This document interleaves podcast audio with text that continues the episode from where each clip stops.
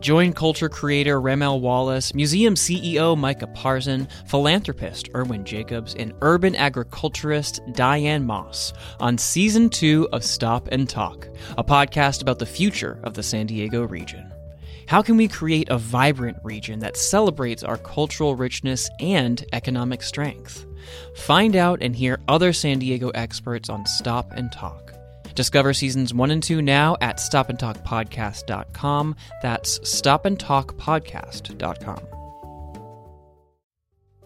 This podcast is brought to you in part by the estate of Bob Nelson. Bob was a lover of all things San Diego and a longtime supporter of Voice of San Diego and its podcasts. We at Voice of San Diego are honored to have his support during his lifetime and continued support through his estate planning. So there's a there's a softball cheer where they say somebody steals a I was base. like, where are you going with Is this? this And they're still like- part of the lead-in? They're like, uh, the cops are coming. The cops are coming. You stole a base. You stole Aw, a base. that's Nice. cute. So I can't. I thought it was working. Three, two.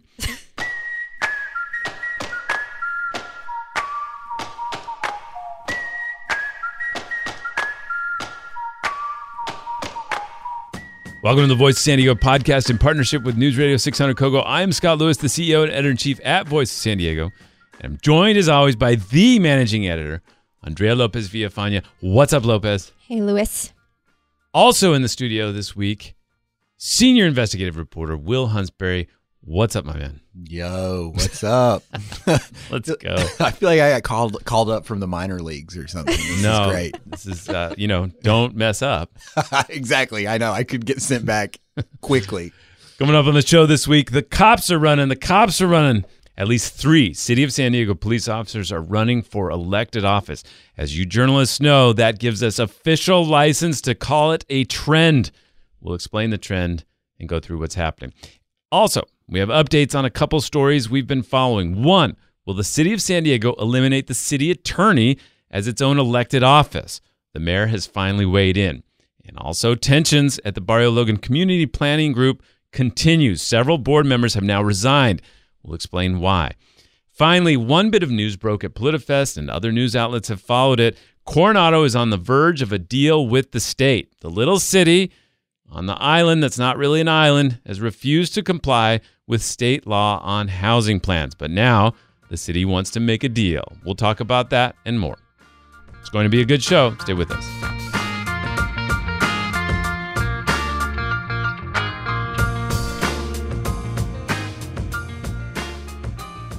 So you guys remember a couple weeks ago when we did a show about the city attorney at the city of San Diego and how she didn't uh, have nice things to say about the plan that would eliminate her role, right? Yes. Not a fan. Yeah, I remember. Didn't like it much. She she had some very critical things. Remember, she said it would eliminate a branch of city government Yes. and it would cost all this money. It would eliminate all these uh, transparency things. Totally.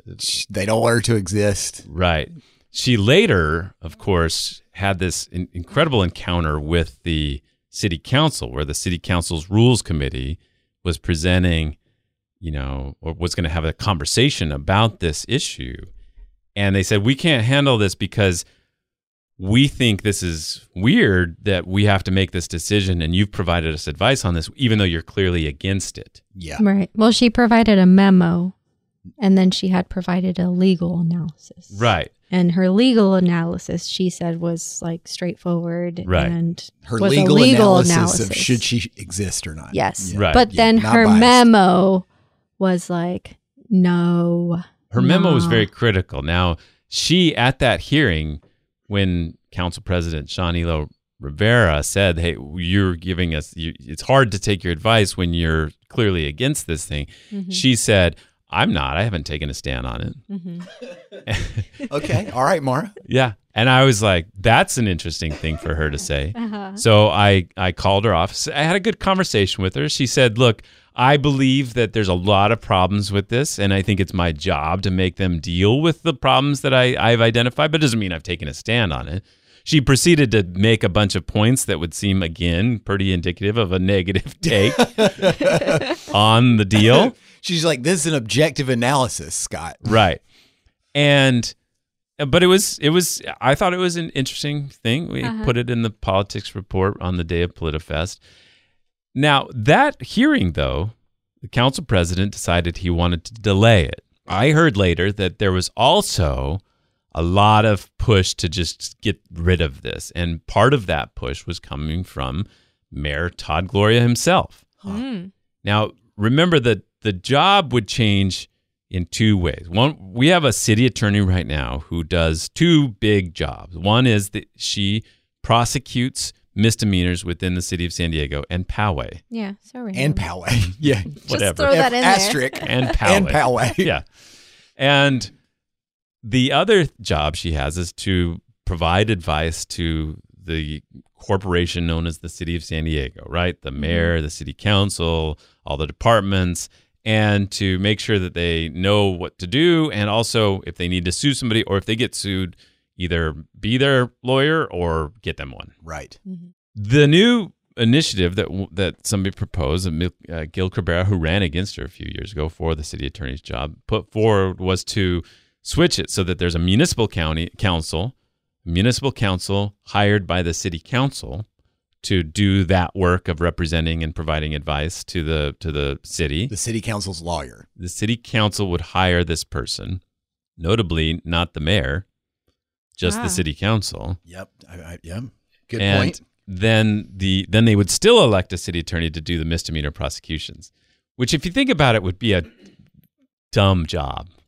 Can you imagine like your job? I job don't like know. Maybe someone's you're really gonna run for office and you get To to, prosecute like, misdemeanors. like public urination and like DUIs and stuff like that. Like You're would- like the baby district attorney. yeah, it would it would. I don't think It's a it would be fun. The- and Poway. Do not forget Poway. yeah, that's true. All the all the all the code violations in Poway. Yeah. It, um, I also heard one of the things I said when I said, "Well, you could still be able to do X," was the the firearms, the gun uh-huh. restraint orders. No, that's a civil function that would go to the municipal counsel still. So, oh, really? That's off yeah. the so table. even even like the the only traffic like ticket. You're the traffic ticket czar. yeah, you, you get to and and the camping ban, right? Like if it gets up. So yeah, there's some things. So I can imagine some guys running for that office, some uh, ladies, whatever, running, saying like all these expansive things they would do with that power. Sure. But it also is like, come on, guys, just give it to the district attorney. Let her. She's gonna already do all these misdemeanors Seems everywhere else. very weird. Just that- do it. Yeah. So uh, I asked the mayor's office, I was like, can you confirm that the mayor is against this and anything about the pressure that he might be putting on it for, for this to get thrown out? Yeah. A few hours go by and they're like, when do you need this? It's like, well, you know, now I'm really late. Classic journalists. Yeah. I need this in like two hours. and they're like, they sent me finally back a, a response. They said, yeah, it's confirmed.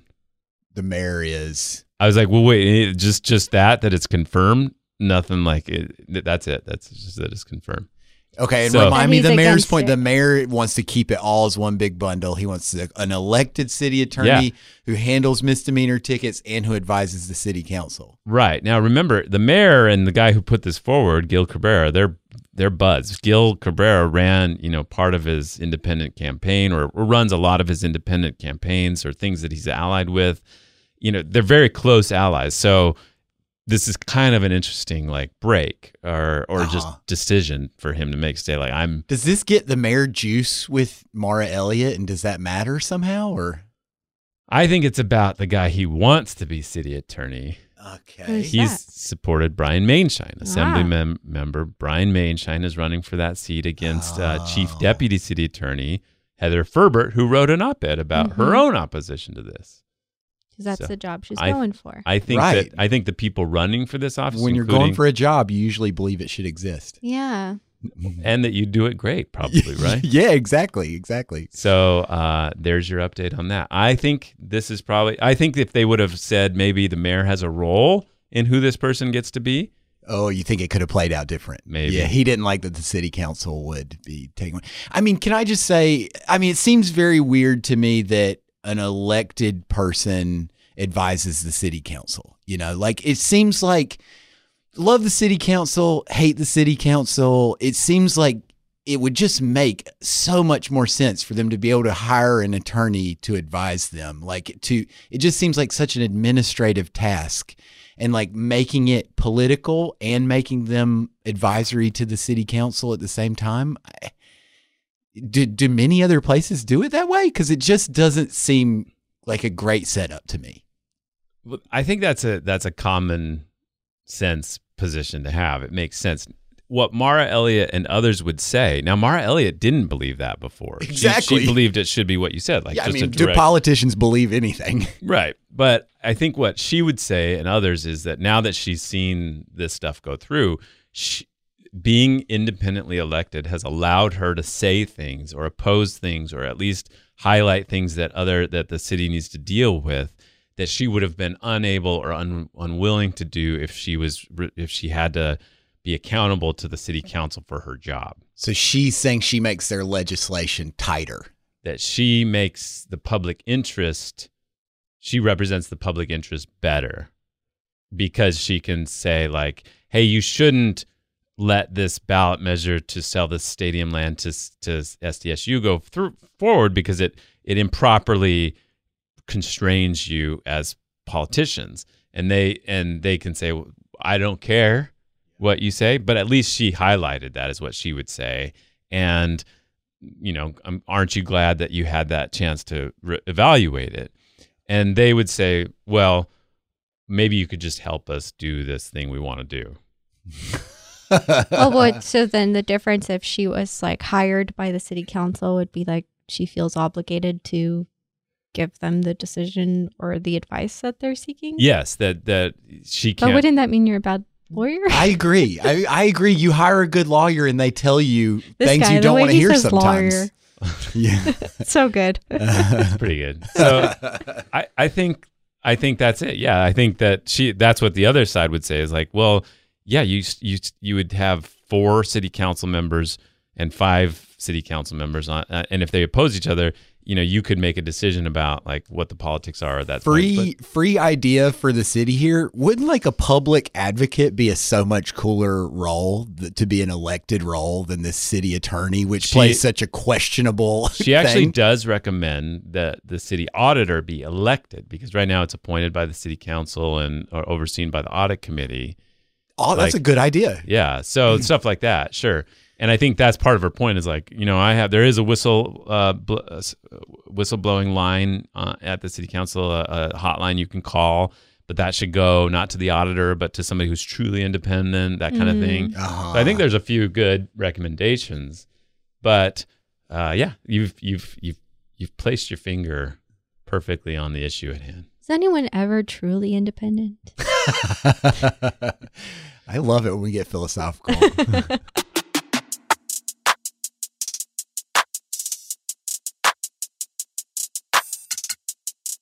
So it's kind of crazy that Mayor Todd Gloria had not attracted a opponent Very weird. Yeah. for some time Uh-huh. until Larry Turner showed up. Enter Larry Turner. Enter Larry Turner. He is uh, an active police officer with the city of San Diego, worked with the mayor's staff. You know, like, hey guys, we should do this. What do you think? Hey, any advice on running for office? And then, and then they're like, yeah, here, you should do it. And then, oh, that office? That's what you're doing? I love that. That's actually like really brilliant. yeah, he's like, we're tight. Yeah. Uh, Larry Turner, uh, he's he doesn't say he's a Republican or a Democrat. He's uh, he wants bipartisan solutions, all these things. He's uh, obviously very focused on homelessness and and the crime issues that uh, the police officers like to talk about. He's running for uh, mayor. Talk about him in a second. You met him the I other met- day. Talked yep. to him. Uh, also, though, Jared Wilson, the head Union of the. Police Officers Association, the union of police officers within the city of San Diego. He is also running for office, but this one is in Poway. He wants to be on the Poway City Council, as one does. Big stuff happening. Lots of stuff. Some good Poway is like really popping up on this podcast. I know. You know, there's a big debate in, in Padres Twitter, the land of people talking about the Padres, about Uh-huh. whether the Poway is East County or not. Ooh, I, that actually is a great philosophical What is question. what is the general? General, I think the majority opinion is that it is East County, but Okay. there's some that It's uh, like fancy East County. It's like the, it's like what La Jolla is to San Diego, Poway is to East County, maybe. maybe, yeah, there you Right? go, yeah. Um, I I think it's I think it's uh, East County, but it's right on the edge, yeah. Oh, oh, I went there for a rodeo. Yeah. And it wouldn't be a trend without a third data point, and that is Terry Hoskins. He's a community relations officer, a police officer in the Midway Mid City District. Sorry, Mid City District. He's running against Council President Sean Elo Rivera. Now, unlike both Jared Wilson and Larry Turner, Hoskins is retiring, so he won't have to balance the working for the you know city while also Running. running for its leadership. Yeah, you know, I I didn't really think about that given their type of job, but um, I had reached out to uh, Terry's campaign manager. I just wanted to like follow up on some stuff, and it took him a while to respond. And when he did, he said, "Oh, I was waiting for Terry to get off work. He had like a late night shift or something." And I was like. Oh yeah, duh. They work like twelve hour shifts or something. Yeah, so you have all these like rules. You can maybe on your break or Oh, whatever yeah. you can call. Yeah. Shouldn't be responding to Yeah. that kind of stuff while you're on the there's some city's dime. jerk journalists like me that would be, "Yeah, it's four thirty. Can you send me a quick thing for the politics report? Yeah. Are we paying your salary while Yeah. you're responding to campaign messages? Got you. All right. So Terry Hoskins, let's talk about him for a second. So he's running for that seat in the Mid City area. Uh, this is the district that was created new after redistricting that last round. Marti Emerald held it for a while. Sean uh, or Georgette Gomez had it briefly. Now Sean Elo Rivera has it. He has become city council president. Seems like in the world of city politics, he's only risen. However, he's got to run in his own district. Now, this district has en- uh, encompasses City Heights, Mm-hmm. but also the neighborhoods of Talmadge, Kensington, and the university, the city College area. college area, right there. So Oak it's Park. a yeah, it's a very diverse uh, uh, district, and Hoskins is pretty well known there. Yeah, I mean, I met him. Um, so as a community relations officer, obviously he's very involved in the community. So he tends to go to a lot of community events, uh, community meetings. Uh, he's a part of the captain's advisory group that they have there. Um, it's like a homeless. They address like homeless issues, and um, yeah, everybody knows who he is. I, you know, there you can find on Facebook like pictures of him helping at community cleanups, and so I think a lot of members in the community really like him and know him. I mean, that being said, dare dare we say he's a white guy police officer running in a very diverse district? Yes. That could that might slow one up, but I don't know. Maybe not. You've- it's tough. you- it's also a district where it's hard to get people to, you know, come out and vote. Yeah, and there are Challenges to there are some uh, pretty involved white people in that district. Um, I think that it'll be interesting to see because you deal with this debate a lot in, in Barrio Logan, right? Where Mhm. there's like, yeah, there's a there is an antipathy or a concern about police officers, Mhm. uh, but there's also a demand for more, right? There's Mhm. like this this completely juxtaposition of of that, you know, social justice concern Mhm. and then this like fervent sort of worry about the quality of life, the crime, and, and the demand for more. And it, it's probably something he's trying to uh, address as well in City Heights, right? Yeah. And I mean, it's interesting. I think, um, you know, as we learn more about Terry, we'll see like what his, his thoughts are on, um, you know, some of the most pressing issues in that district. Obviously, animating a lot of the cops these days are, is the homeless crisis. And Totally. Larry Turner, who's running for mayor, he points to one thing and one thing only when he talks about the homeless crisis, which is that we got to do this Sunbreak Ranch thing. We talked Yeah. about that on the podcast a couple weeks ago.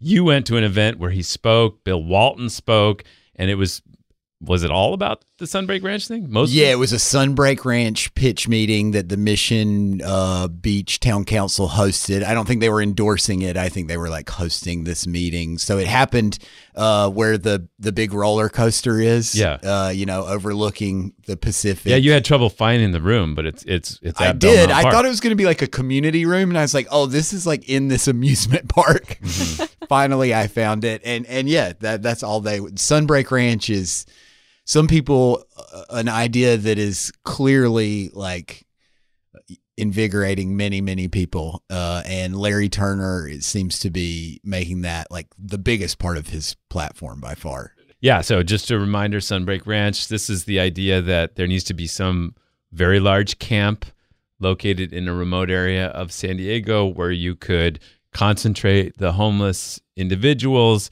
and provide services for them. A camp where they would be concentrated. Uh, Right. It's like I don't know how to talk about it. I was avoiding explaining Sunbreak Ranch when it first came up because I'm like a little horrified by this idea of concentrating people in the desert. And yet, like, it seems to have caught on with a whole lot of people. Yeah, we talked about it uh, on the podcast, but it, Don't it- forget the amenities. Yeah, there would be 36 amenities.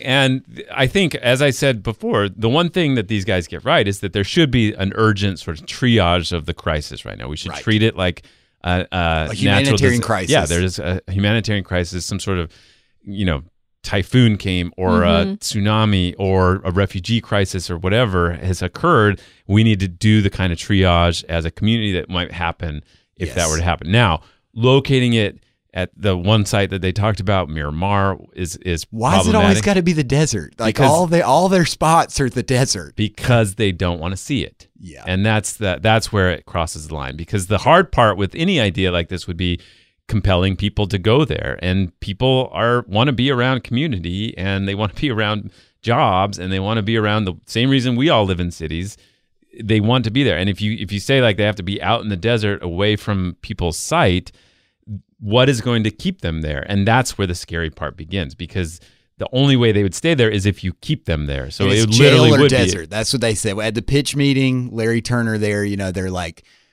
people are asking, "How does this work? How does it work?" And it's like jail or desert. And Right. they weren't saying it that way. Of course, they kept saying our homeless brothers and sisters options stuff. But like that is what it comes down to. At its essence, jail or desert. Now- Those are your options. Yeah, and Turner would say, "Well, they can leave any time, but there's again, uh, they're like going to provide a shuttle into town or something because it's like I mean the Miramar site's like on the five or the eight hundred five. yeah." And we talked last week or two weeks ago about the, the military's own concern about it. Anyway, Yeah, it sounded terrible. It- Why someone thought of putting an airport there stresses me out. yeah. Well, they they want to get rid of the Marines. There's no question. There's a there's a there's been a long push, I think, that that land is way too valuable to be reserved still for a Marine Corps Air Station. The Marine Corps is like San Diego's rad. We like having it there. Maybe just deal. Now Turner LOL. himself, he's a, he's a Marine as well. So he he described to me, he said, uh, I became a police officer and wanted to be a police officer because I thought it looked fun, and he takes as many overtime uh, opportunities as he can get. He doesn't necessarily need it. He said. Uh, to as a career, he just um, he thinks it's a, a great service. So whether he makes any waves or not, I'm not sure that he has the kind of institutional crowd and funding to really make a difference in a citywide race. It takes a lot of money just Yes. to, to viably participate in a citywide race. However, somebody like that has a way of making waves and making framing discussions and can force the mayor to make different decisions or, or whatever. The union can help you make waves if you've Yeah, got exactly. the police union on your side. which brings up Jared Wilson, the leader of the Police Officers Association. They've got they got really involved in trying to sink the candidacy of Montgomery Steppe, Monica Montgomery Steppe, running for county, County board. supervisor. Mhm. She uh, got through that, but uh, uh, they yeah they do have some firepower politically, and we'll see if they use it for for their brothers here. so can we talk about all three of them now? Sure. I mean, I something is is happening. You know, as you said, the cops are running, and sure, at its most fundamental level, that is the facts of the matter. But I think this all points to some like greater unresolved tension Mhm. post 2020. You know, in 2020, the world was shook up in so many ways. Obviously, the pandemic, the death of George Floyd, massive protests against police across the country. I think police didn't know, police felt attacked and like they didn't know what they were supposed to do. And now all that has eased off and like society presumably should have a discussion about what we want from police and like where where does this where does this tension get resolved and how does it get resolved? And I don't know if the police have provided an answer to the question yet, but they clearly want political power so they can be involved in answering that question. Like they want to be a part of that conversation as opposed to like, oh, it's happening to us and they're deciding our fate. Yes. I mean, since 2020, there's been all this talk of crime increased, crime increased. Since then, it's gone down. But I think they feel the wind at their back a little bit. I think they feel more public support. I I think there's a lesson in previous examples of unions getting involved in politics. I remember Lorena Gonzalez and others who were running local labor unions started to realize that they no longer wanted to have people in office who were allies, that they wanted their own people in office. And you started to see people who were actually members or leaders of the unions running for these seats and they were openly clear that that was what they wanted to see that they didn't want to try to get people who might vote with them every once in a Right. while Why- they wanted to put people in in office Cut who out the could- One middleman. who could who could really articulate and lead in their in the way that they think. And I think there's something similar going on here. Stop trying to convince people to be your ally and just run your people. And th- I wouldn't doubt if several of them, if they had some meetings and others and say like, Let, "Hey, what do you need to get involved to run for office?" And some of them did. Now maybe it's just a coincidence that they're all um, standing up now, but I think there's something like that going on. Totally. And that, the, but that, that aspect of these three police officers running is what deeply interests me. I'm not sure the San Diego City Council race or the San Diego mayor race, I'm not sure either of them are going to get a massive world shaking amount of votes. But like where we settle as a society on the role of police couldn't possibly be more important. Yeah. Well, I will say this will be a very interesting referendum on the camping ban, especially the race for that city council seat. So Sean Elo Rivera was one of four votes against the camping ban, Yep. and he'll they'll probably highlight that intensely, and it'll be very interesting to see how it resonates within that mid city district. Is that something that that they agree like he shouldn't have uh, uh, supported?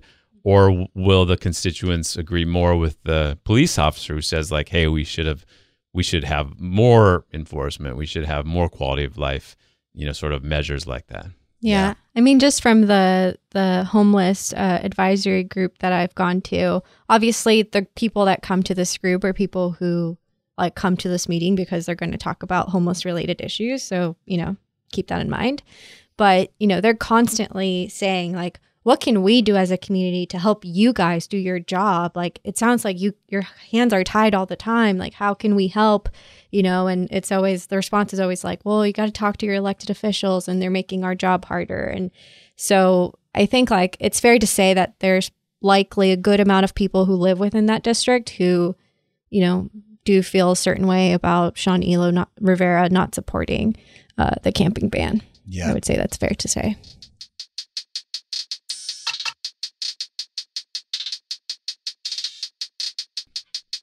all right we talked about this a few weeks ago. This was the Barrio Logan community plan and another issue with police officers. Police officers had uh, sort of harassed or encountered these youths at uh, the Chicano Park, and the fallout from that exchange and interaction became a very tense moment at the Barrio Logan Community Planning Group, and an officer was asked to leave, and then we were waiting to see what would happen, and we saw. Yeah.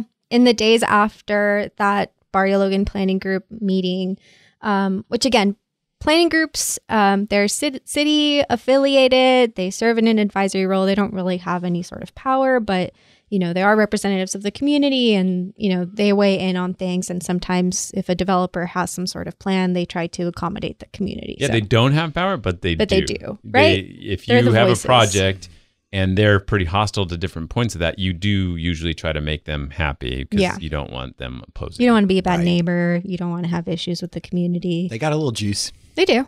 Um, so, in the day after that meeting, when um, the community relations officer was asked to leave, in that moment, some of the board members didn't agree with um, uh, the chair's decision to ask him to leave. Um, and that unfolded several days after over emails where they were all sort of debating like maybe the place where we meet at, which is currently the Chicano Park Museum and Cultural Center, maybe that's not the best place for us to meet. Uh, clearly, you know, there's a group there who doesn't support police and they, you know, don't want police there. And we think we should have police officers at our meetings. We, sh- we don't think we should shun anybody from our meetings as a city affiliated group. Um, so maybe we should consider moving. Um, and then it was just like a back and forth over email of, you know, some people saying, like, well, that's really insensitive to the community. What happened to these teens wouldn't have happened to teens in La Jolla. Uh-huh. Um, and so the police officers need to like think about how they police our community and how they police our youth. So they were having this like very open argument um, that transferred over email. Yeah, it transferred like over email, email. chain blew yeah. up. Yeah, which is really healthy. Yeah, always goes well. Always very well. Yeah. well, but it's it's cool to see, you know, when yeah. when you get to read the receipts. Yeah, sure. um, probably not to the people who are writing them. Um, eventually, uh, the group's chair, Julie Corrales, uh, she decided, look, I'm the chair. The community has spoken. They don't want police officers here as long as I am chair that police officer will not return wow. to these meetings. Um, and so three of the board members did not um, agree with that decision and they resigned uh, last week. How many are left? Um, so that's a tricky question. some have officially resigned. I think some are considering not being a part of the group anymore. But officially, three have resigned and um, four remained. Now, they did have their wow. elections yesterday, um, but it was funny because there was only like three voting members at the meeting, so they couldn't actually vote on anything. They didn't have a quorum. Um, but you know, they have they had elections yesterday, so they'll bring in new members. Um, but yeah, it's it's turned into a big thing, and from now on, police officers will not be welcome to that meeting. Is Julie still the chair? Yeah, she's still the chair. Yeah. It is. I mean, is that like a flame out of a local planning group? I mean, I guess. I mean, one other thing, which I don't completely understand, and so I'll do more reporting, but I believe the city's planning department is going through a process right now with community planning groups where the organizations that want to be the city recognized planning group for a specific neighborhood have to apply for that job. Um, and it sounded like the Barrio Logan Planning Group has not filled out their application. Um, so in theory, like any group could say, like, you know, we're going to be the representatives for Barrio Logan. We're going to fill out this application with right. the city, and now they're going to be the planning group. Right. So like all this it's conflict happening. going on might not matter if they're no longer the voice of the community. You know, when it comes to like city zoning issues. And again, at the heart of it is this tension. Do you want more police involvement, more police and community relations, or n- not? Yeah, know? and and that's that's that's going to be an interesting conversation in a lot of neighborhoods. Yeah, I and mean, like we can't even agree to sit on this board together anymore. Mm-hmm. That it's gotten so and intense. it was so, it was so intense because I think there were some board members who, you know, are supportive of the police and disagreed with the way in which you know the meeting unfolded and the chair asking the police officer to leave because he was there as a representative and you know but then there was other people who were just like if we silence one group say SDPD coming to our meetings then like that's a dangerous game to play where you're just saying like you can kick out whoever you want from your meetings and that's not okay either. Right. Um so even just like without thinking of like should police be in our communities and how do they police just like the fact that they're a meet a place where people should come and talk um, should be a safe place for anyone to come and talk. Yeah. Well, you can keep up with Andrea's Chisme at vosd.org slash chisme.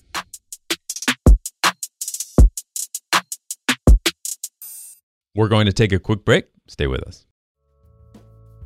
Join culture creator Remel Wallace, museum CEO Micah Parzen, philanthropist Irwin Jacobs, and urban agriculturist Diane Moss on season two of Stop and Talk, a podcast about the future of the San Diego region.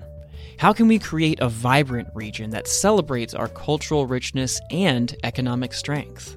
Find out and hear other San Diego experts on Stop and Talk.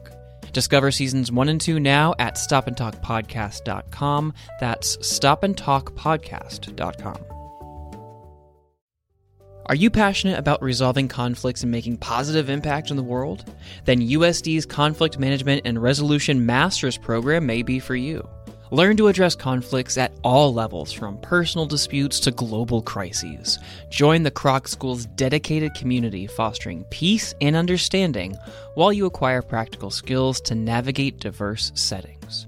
Apply now and be the change you want to see in the world. Visit san diego.edu slash peace slash VOSD. That's san diego.edu slash peace slash VOSD.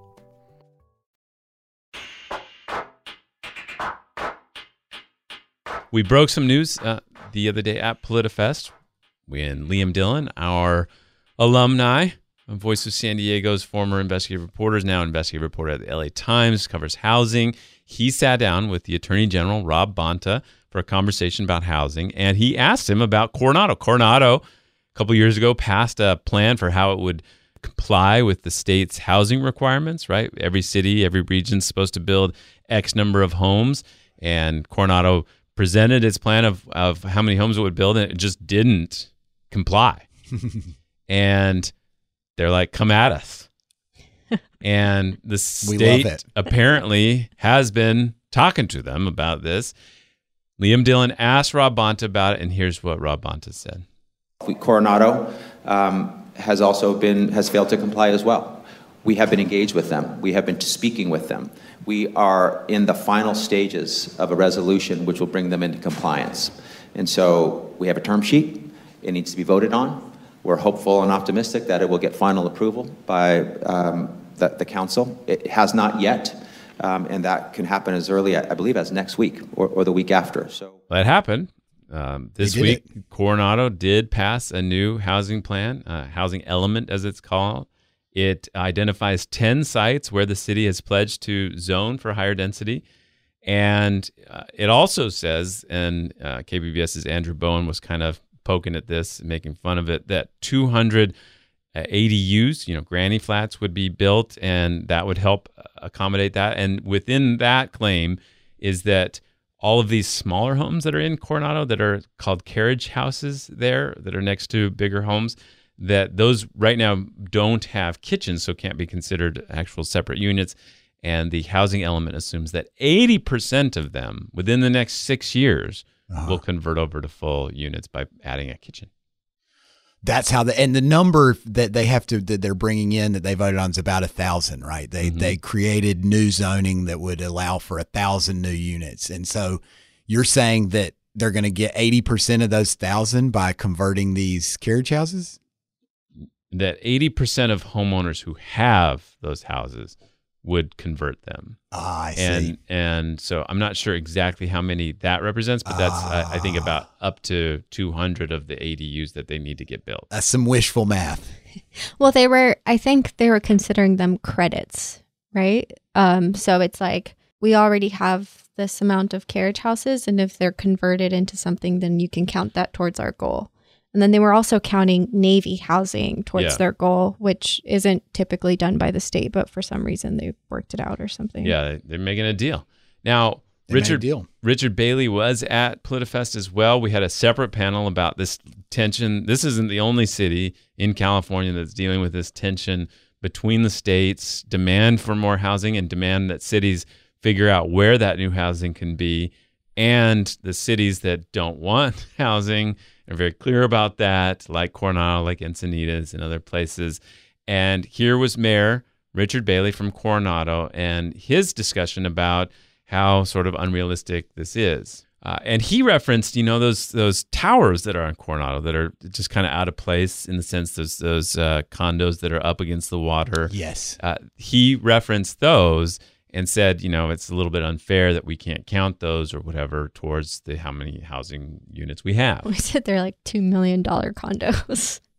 So if those towers did not exist today, and the city of Coronado were to include them in our housing element, that would actually count towards our four million square. The problem with that, the problem with that is that the cheapest condo you can find in those in those towers is about two and a half million dollars.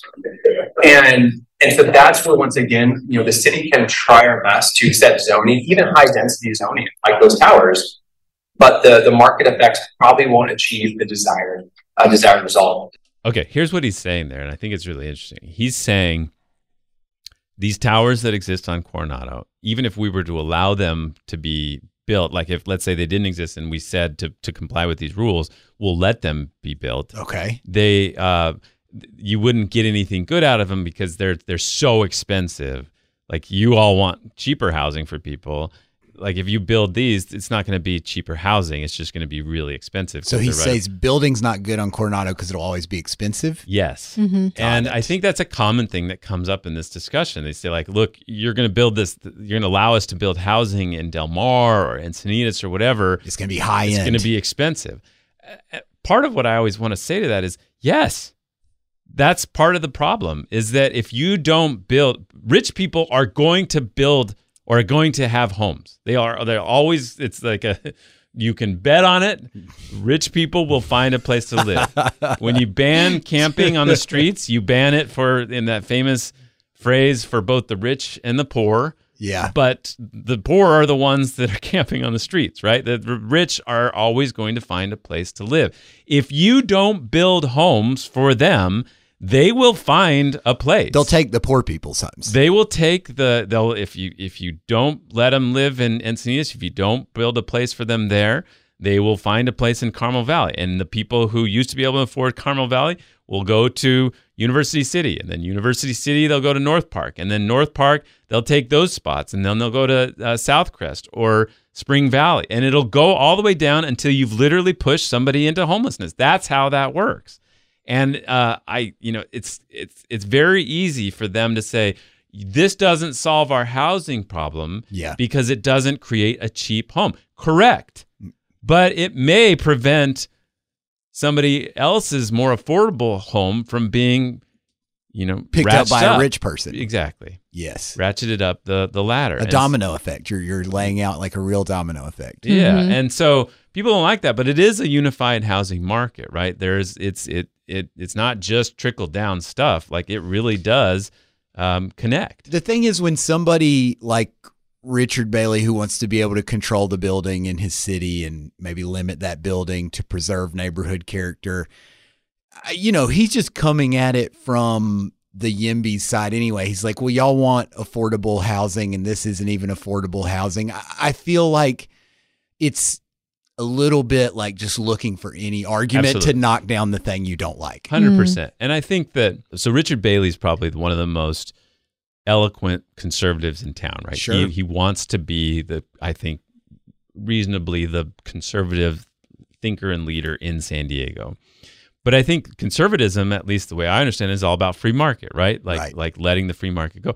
But here's a case where the government is literally stopping people from using their land, their own property To build. to build and and and he's a conservative leader who's who wants that to continue yeah. The only thing above the free market is neighborhood character. Right right like more important than the free market is my ability to control what you do with your property and i think it's it's a really interesting quandary and i've had good conversations with him about that like he'll, he'll Totally. He's an interesting person to talk to about it and have good faith conversations. Yeah. So, but I think that's that's an interesting thing. Now, just on this point about the the carriage units and Yeah. the all of these housing element plans in every city are like filled with just ridiculous suggestions about where housing. Did you look up carriage houses? No. They're kind of cute. Oh, are they? yeah. I Except bet. one, I was super confused. It looked like the bed was on a porch, and I was like, "This is this can't be real." It is but San I guess Diego. it was a like a laying out bed and you know Oh, that's on the sun. I was like, that's "Oh, where that's Tom beautiful. Cruise crashes after he's, you know, or Yes. Maverick crashes after he's, you know, flown and gotten drunk. But like, and- no kitchen. What do you do? the San Diego of our dreams. Yeah. Not So- that I use my kitchen. I, I looked up an old Andy Keatts piece of what the city of San Diego said would happen. Uh. and remember, they promised that uh, uh, uh, all these different lots would be upzoned, would have more units.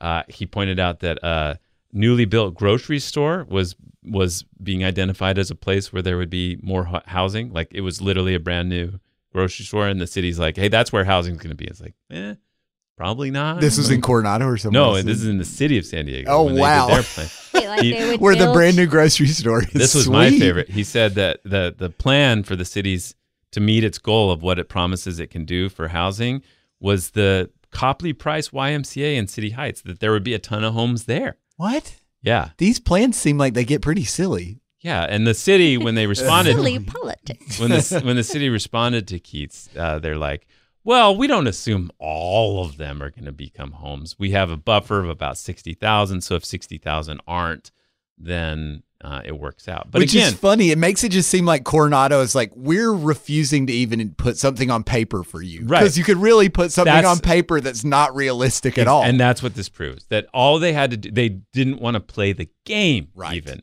they didn't even want their citizens Which I kind of respect that. Yeah. I, I, you don't want to play this dumb game. Uh, that part I, I like a little better.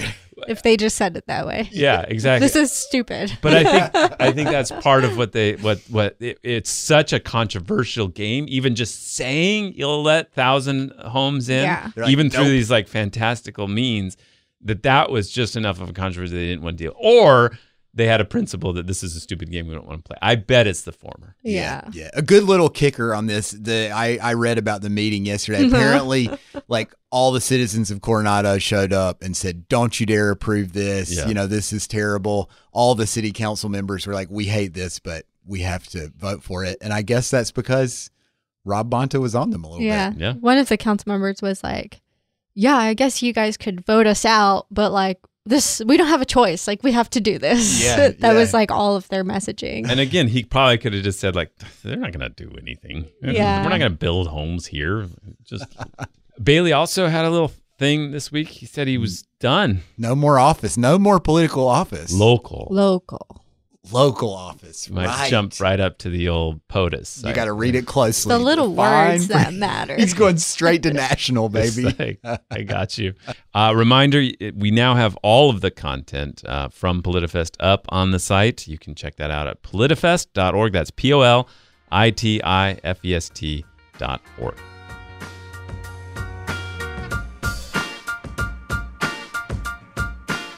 Thanks for listening to the Voice of San Diego podcast, the most popular public affairs podcast that covers the public affairs that you value in this particular conversational way. It's the most popular public affairs podcast like that in San Diego. Don't forget that you can catch all of our panels and discussions from PolitiFest at politifest.org. You can also find our reporting from the event and transcripts there. I'm Scott Lewis, CEO and editor in chief at Voice of San Diego. Andrea Lopez Villafana is our managing editor. Will Huntsberry did a great job. He's our senior investigative reporter. And Nate John organized all that content from PolitiFest and has done a wonderful job as the producer of this show. Thanks for listening. We'll talk to you next week.